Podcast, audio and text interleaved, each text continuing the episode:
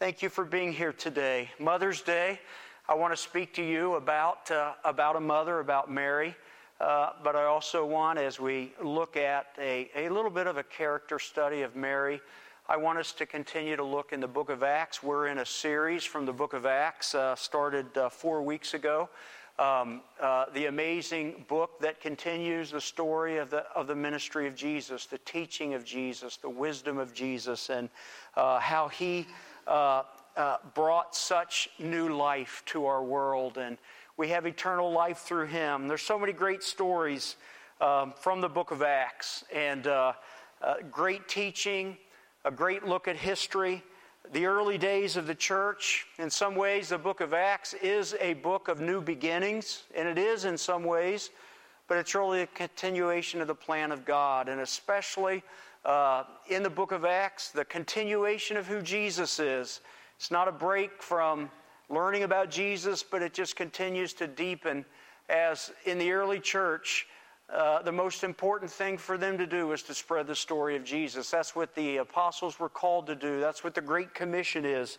And uh, it's a great book. It's a book of the, the, the growth of the Christian faith, uh, the power and the excitement that we read in the early chapters of, of Acts are, are, are fun, they're interesting, but they also speak to us about the power of God and the heart of man and uh, can enliven in us things that God would say to us and, and speak to us. We've been talking about 28 chapters, 28 days in the book of Acts, and I challenge our church family to spend this month of May uh, as you have time and are able to, and just refreshing again, listening to God's heart from the book of Acts. And I hope you are able to do that, been able to do that, will continue to be able to do that.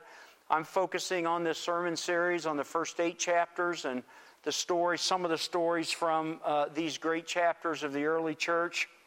Um, we've looked at one of the foundational themes. We've talked about how important the teaching of Jesus is in the early church. And and when we read who the early church was, first they gave themselves to the apostles' teaching, which is the, the continuation of the ministry of Jesus, and how important it is for our church today in 2017 that we are focused on who Jesus is and hearing his heart, hearing his spirit. And when I read the book of Acts, we just hear more and more about the faith of the early church and how they were so connected to knowing who Jesus was and wanting to teach that. And the role, one of the roles of the Holy Spirit was to teach them what Jesus had already told them and bring it to life. And so, as we look through the book of Acts and these, especially first eight chapters, we're going to be reminded over and over again about how in the book of Acts they are looking to explain who Jesus is and, and the power of that in the early church. It was powerful as the teaching of Jesus uh, uh, moved around Jerusalem first and Judea and Samaria and to the ends of the earth, how, how the spread of the gospel was the spread of the, the story of Jesus, not only what he taught and what he said and who he was, but that he came to forgive sins and uh, to bring salvation to the world. And so we celebrate that and the mission of the church. We also celebrate the role of the Holy Spirit and and we're going to look more two weeks from today. Next week, Penview Choir will be here. And then the following week, Lord willing, as we turn to chapter 2 and look at the story of Pentecost and the role of the Holy Spirit in the church today. I'd like to read this morning from the first chapter. I've read, uh, we've read for the last few weeks, and I want to continue to read in the first chapter.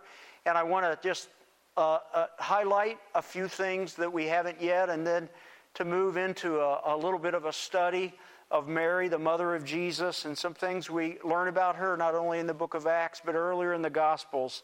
Um, in the first chapter of uh, in the first chapter of Acts, Luke, the author, starts us off by describing the 40 days of Jesus between Jesus' resurrection and ascension. Just little glimpses. What did Jesus do then? What was he teaching? The kingdom of God. Why was it important?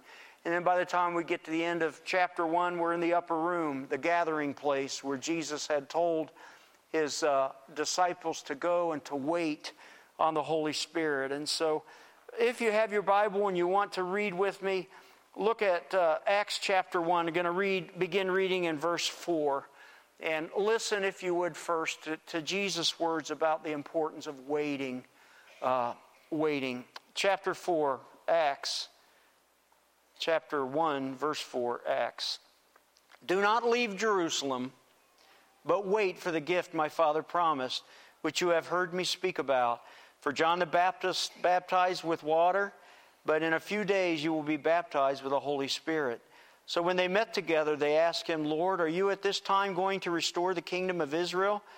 He said to them, It is not for you to know the times or dates the Father has set by his own authority, but you will receive power when the Holy Spirit comes on you, and you will be my witnesses in Jerusalem and in all Judea and Samaria and to the ends of the earth.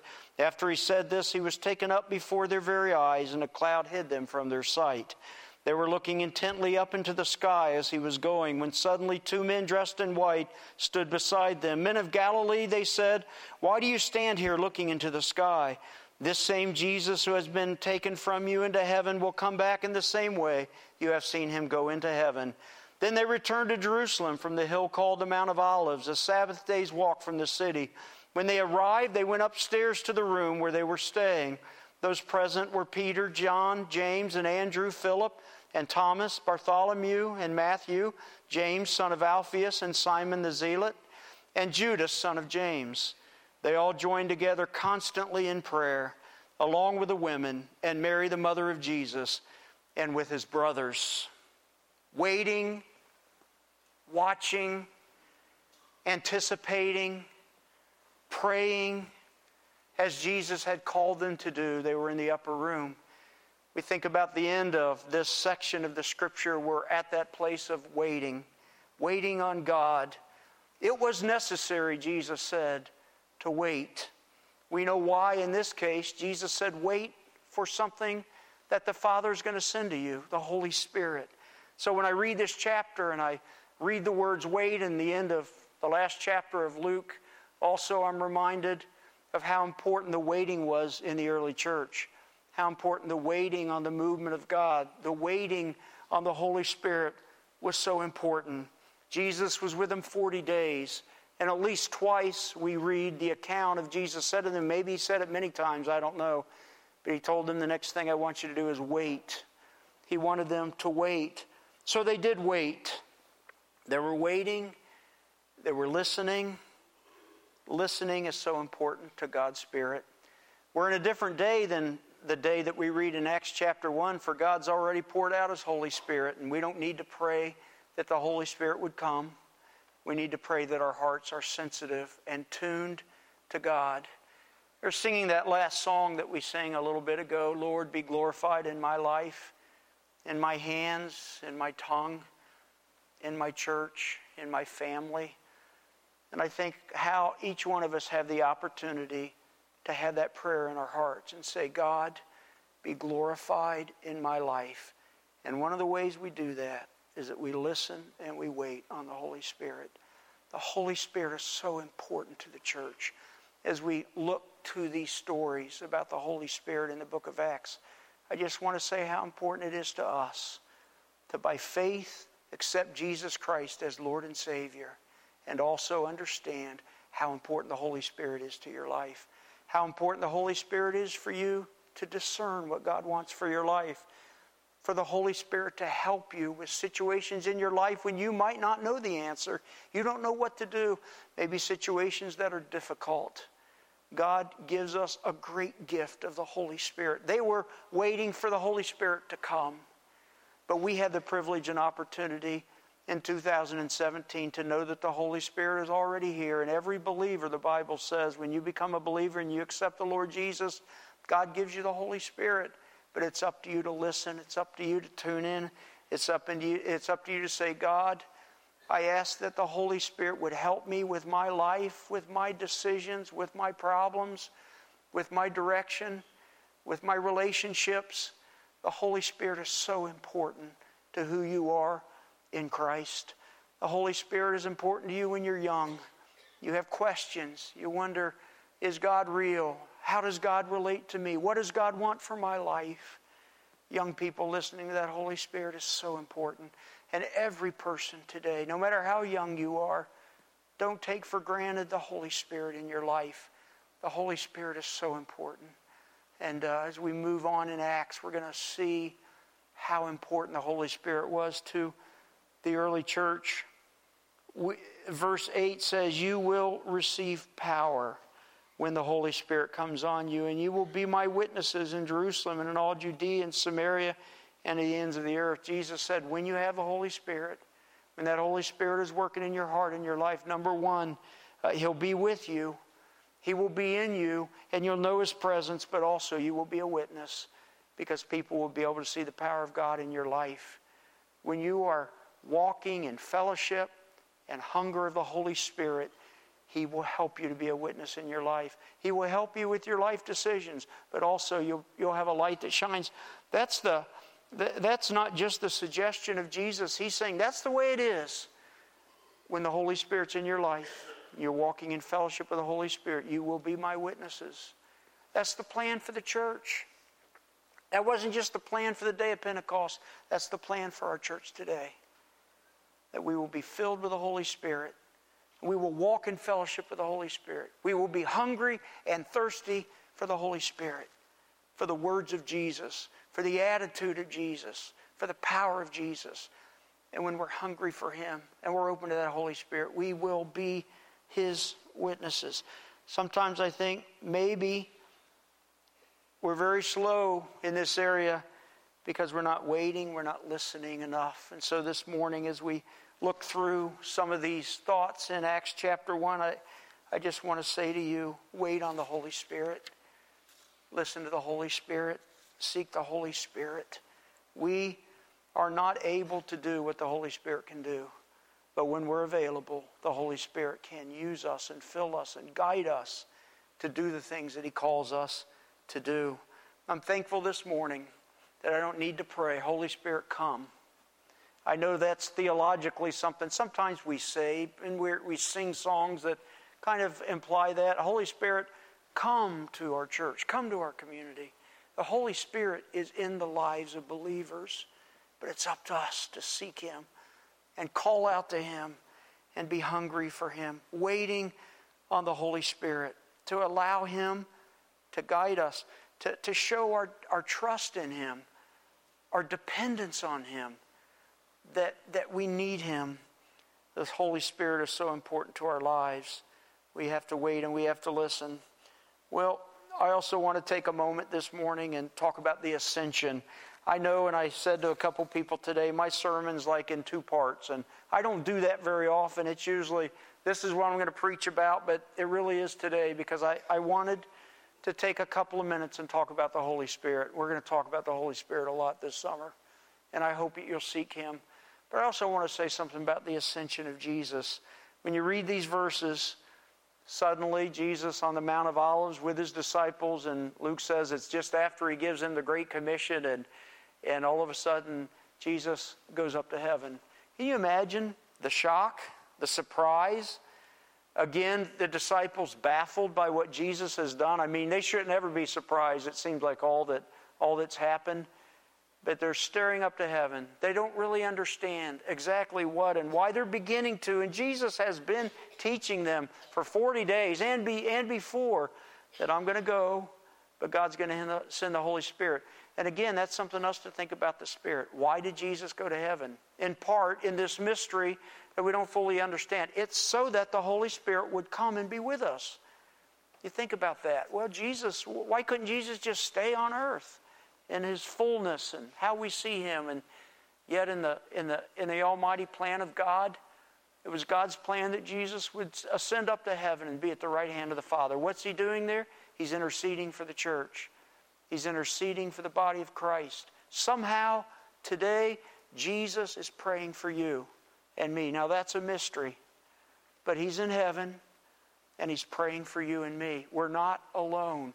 And when He went to heaven, then He said, God will send the promised one, the Holy Spirit, and He has come. So, even in the to me, in the ascension of Jesus is the affirmation of the importance of the Holy Spirit for each one of them. And these disciples, verse 10 says, they were looking intently up into the sky as he was going when suddenly two men dressed in white stood beside them. Men of Galilee, they said, Why do you stand here looking into the sky? What are you still doing here looking into the sky? What a question. to the angels, to these two men. They, they know the story, they know the plan. The disciples are not sure, they don't understand. But when the Holy Spirit comes, when the Holy Spirit comes, then they'll understand, and the power will be given to them. And then we have the promise of these two men dressed in white, these angels. This same Jesus who has been taken from you into heaven will come back in the same way you have seen him go into heaven. The promise of Jesus. The promise of Jesus that he's coming back. We know that. Just as he went to heaven, he's coming back. I think, especially with the news last night of Jean's passing and these other families and others recently that are grieving in our church family, and, and, and many of you are. I come to these words and I, I have a great sense of God's peace, the promise of Jesus. We don't have to be alone, He's coming back. And he also promised us, he said, I go to prepare a place for you. And if I go and prepare a place for you, I will come again and receive you to myself. And we can hold on to that and we can be thankful for that. This same Jesus, the two men say, this same Jesus, this same Jesus who rose from the dead, this same Jesus who powerfully forgives our sins, is watching over us. He's coming back. He's in heaven at the right hand of the Father and He's interceding for the saints, but He's coming back. And I hope that we can hold on to that. And when we grieve, and we grieve deeply, we'll hold on to this verse and the picture that Jesus said, I am with you. I will never leave you or forsake you. What a beautiful promise this last verse in this, in this part of Acts chapter 1, I believe, is, and, and says to me and says to so many others. I go to prepare a place for you. Jesus is coming again. He's going to come for those who fall asleep. And in the mystery of that, we don't quite understand it, but I, I think of it like this. When we take our last breath, I just, I just imagine it like this Jesus reaches out and takes our hand and takes us into eternity. I don't know if it's exactly like that and what we'll sense, but I just know the promises that Jesus is there. He's there for every person, and He's there for us and our, in our grief as well. Jesus is coming back. Well, again, today my sermon is it's kind of broken up, which is different for me. But I also want to read the next few verses, and I want to highlight something in there.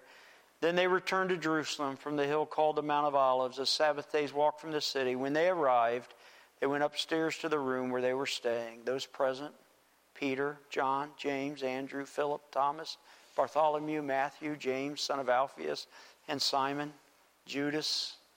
They all joined together constantly in prayer, along with the women, and Mary, the mother of Jesus, and with his brothers. Who do we see in the upper room? Those disciples Jesus called. Some women, some of whom he probably, Mary Magdalene, for example, and, and how he changed their lives. And his brothers finally came around, you know. They, it's been a journey for them. The other women, some think, well, probably some of the apostles' wives or other women that come to faith, but we have also mentioned here Mary, the mother of Jesus. Even at the end of this part of the story, we have the faithfulness of Mary, the mother of Jesus. I'm thinking this morning about other scriptures about Mary and motherhood and thinking about how can we learn from Mary's life things that we cherish in motherhood and we celebrate in motherhood and we give thanks today for mothers and, and our families uh, and, and in these areas. Here Mary is, the mother of Jesus. From the first reference of Mary in, in, in uh, really be the Gospel of Luke to the last reference of Mary here in the first chapter of Acts, we see someone who is consistent, someone who is caring, someone is obedient, someone is trusting, someone who is protective, a faithful mother. In many ways, I see little glimpses of Mary throughout the stories we see uh, that just today we give thanks for. And we're reminded of how precious motherhood is. God created motherhood and the qualities that we recognize and we celebrate and we give thanks for in mothers that God has given. Here in verse 14, they are joined together constantly in prayer, and there's Mary, the mother of Jesus. After all she's been through, think of her life's journey and all that she's experienced. Uh, and here she is, faithful, praying, uh, faithful to the very last reference, from the first to the last. Words I would use to describe Mary humble, trusting, present. I think of the few references we have in the, the ministry of Jesus. Mary's there consistently. How important it is. Mothers are there.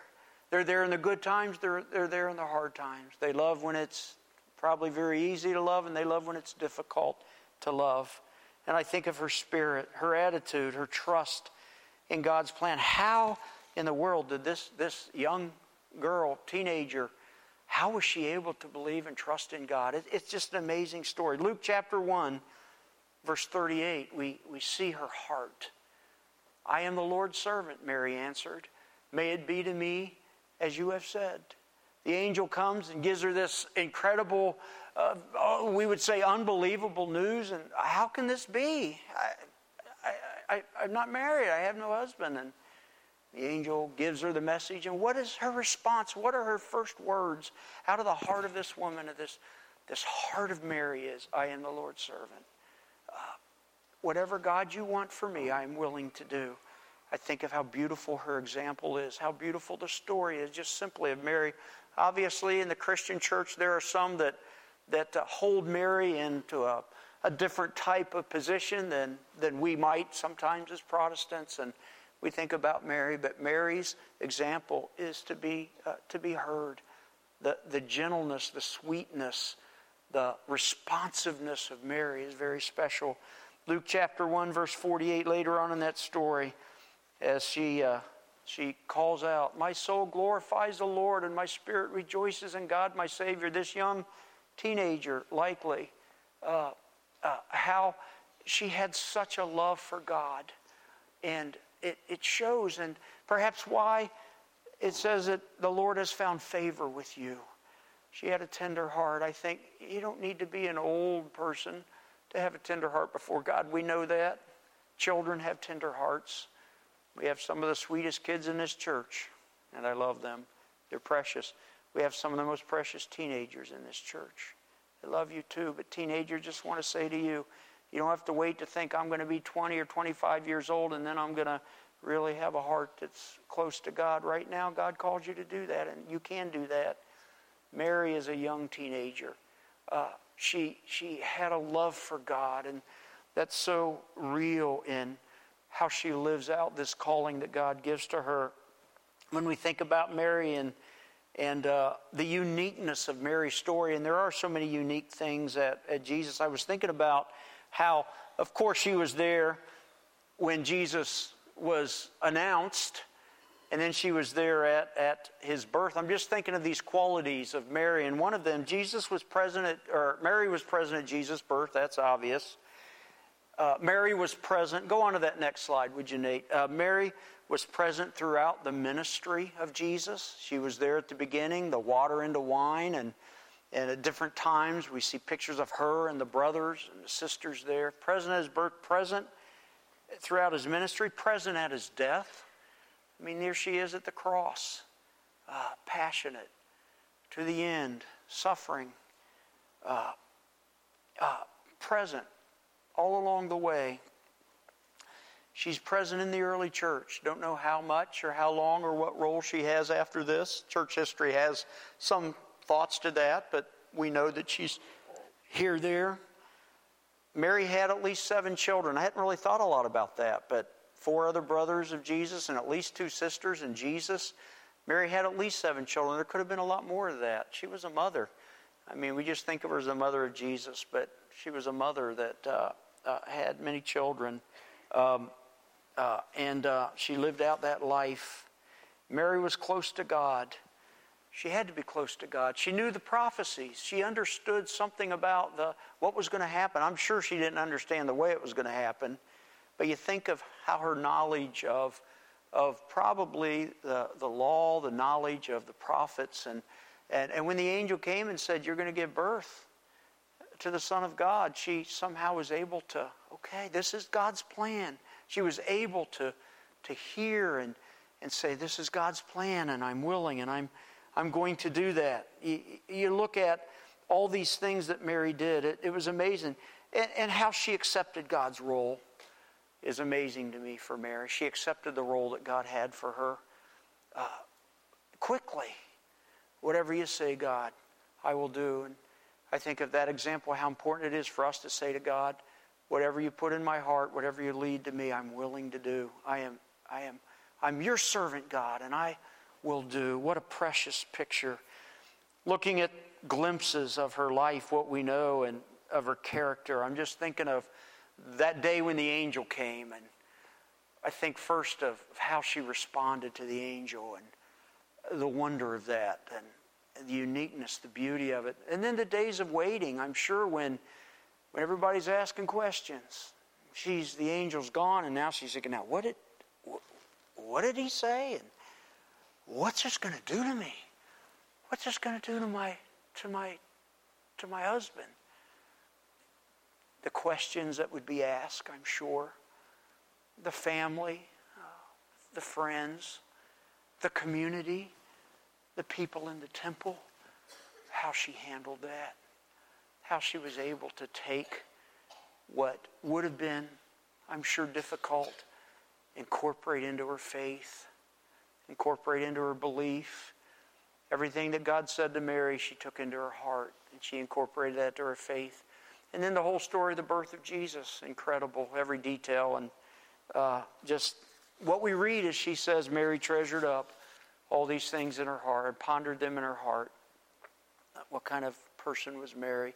She was a person who listened to what God said to her and uh, lived it out in, in her life. This beautiful glimpse. There were days, I'm sure, of pondering and waiting. Uh, talked about earlier how important it is to wait. You imagine how Mary had to wait and let God reveal himself over time as he did so faithfully.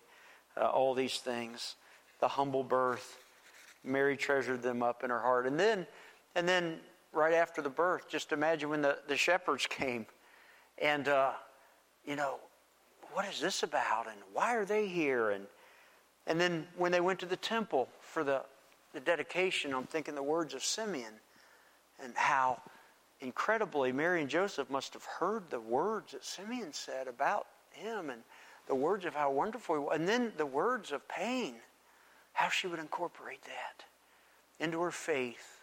She pondered these things in her heart. The Magi came, what they did and said, and, and then all of a sudden we have to leave. We go to Egypt. God, what's this about? Every, everything you, you said, and Egypt and Herod and the killing of the babies. She had to take in a lot of different things for her faith to be real, both the good and the bad. That's the way life is, and that's the way faith is. As we know, not everything in life just fits real well into what we want it to be. But trusting God no matter what happens is what faith really is. Saying, God, I trust you. I believe you no matter what happens. No matter about the gifts of the Magi or that Herod's trying to kill the baby, you're in charge, God. And I just see what we see in Mary is this life of responsiveness and faithfulness. And thinking about Mary and Jesus growing up as a little boy, you know, we wonder what was he like as a boy, you know? Uh, fully man, fully God. But imagine what it was like in the carpenter shop and working with his dad every day and coming home and what did he learn and, and those things. Watching him grow, to see him grow into a man, to see him as a boy and teenager and and Mary just watching this this this little guy that is from God. And at the temple, 12 years old, and what happened in that story when when Jesus was there and talking to all the, the educated people and asking them questions and and then saying to Mary and Joseph, I had to be about my father's business. What that must have meant inside the mother, the mother of Jesus. And then the years that we don't really see and know anything about, the years of ministry of Jesus. When he turned the water into wine, it's, it's Mary that seems to push Jesus into ministry. It's time, Jesus. I don't know if God gave her that word or that was just mom's word and it came to her, but it's time. Do whatever he tells you. And so the ministry of Jesus begins. And she's watching. She's incorporating all these things in her faith. She had to be an incredible woman of faith, faithful, guiding, trusting, loving, uh, still, still guiding Jesus, turn the water into wine, always a mother, always a heart for what is best and right, a beautiful picture. And then as we fast forward to the end of Jesus' ministry and, and we come to the story of the crucifixion and the picture we have of Mary. Where is she? She's right there, present at the cross. Imagine the, the rumbling to her faith, how she had to wonder what and why, why Jesus died. After all this, did I miss it? Do I not understand? Yet she's there, faithful. Go on to that next slide, would you please, Nate? Near the cross of Jesus stood his mother. When Jesus saw his mother and the disciple whom he loved standing nearby, he said to his mother, Dear woman, here is your son. There's something in those words that are beyond just the, to me, just beyond the surface. There's something there deep between mother and son, between a man who knows who his mother is, knows what she's been, and he expresses a love and a care for her. But imagine what Mary went through at the cross. It just we can only imagine what it was like. The pain, the sorrow, the questions. This isn't what it was supposed to be. In the good days and the bad, faithful mother, faithful Mary.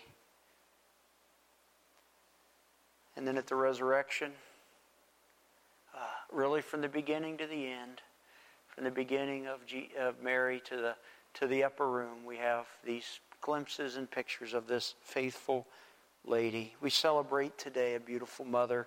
Can we learn from Mary? Yes, we can. I think we can learn from her gentle spirit. We can learn from a spirit that took in things in life that some were good and some were bad, some were easy, and, and she had God's spirit along the way. And we can pray that God will help us as mothers, as fathers, single people, as Christians, God, give us the Spirit. Give us the, the attitude. Give us the humility of this beautiful person, Mary. From the beginning to the end, faithful, loving, present. Today, we celebrate our mothers. We give thanks for you. We give thanks for what God has created and pray that God will give you strength and encouragement. Let's pray. Dear Heavenly Father, we thank you today for the wonder and the beauty of Mary, what we read from the scriptures about Mary's words and her thoughts and, Lord, her faith. That is a beautiful picture. I pray, God, that you would help every person that's here to desire to have a faith that is strong in the, in the easy times of life, but also in the tragic times of life. I pray that you would help us to learn. We thank you for the book of Acts. We thank you for the stories of Jesus. I thank you, God, for the presence of the Holy Spirit and pray that we, as God's people, would be waiting and hungry and seeking you. God, I pray that we would be on fire and alive to spread the gospel because it's the Holy Spirit that's alive in us and we're responsive to you. Thank you for the Holy Spirit. Help us, God, to be the church that you call us to be, I pray. In Jesus' name, amen.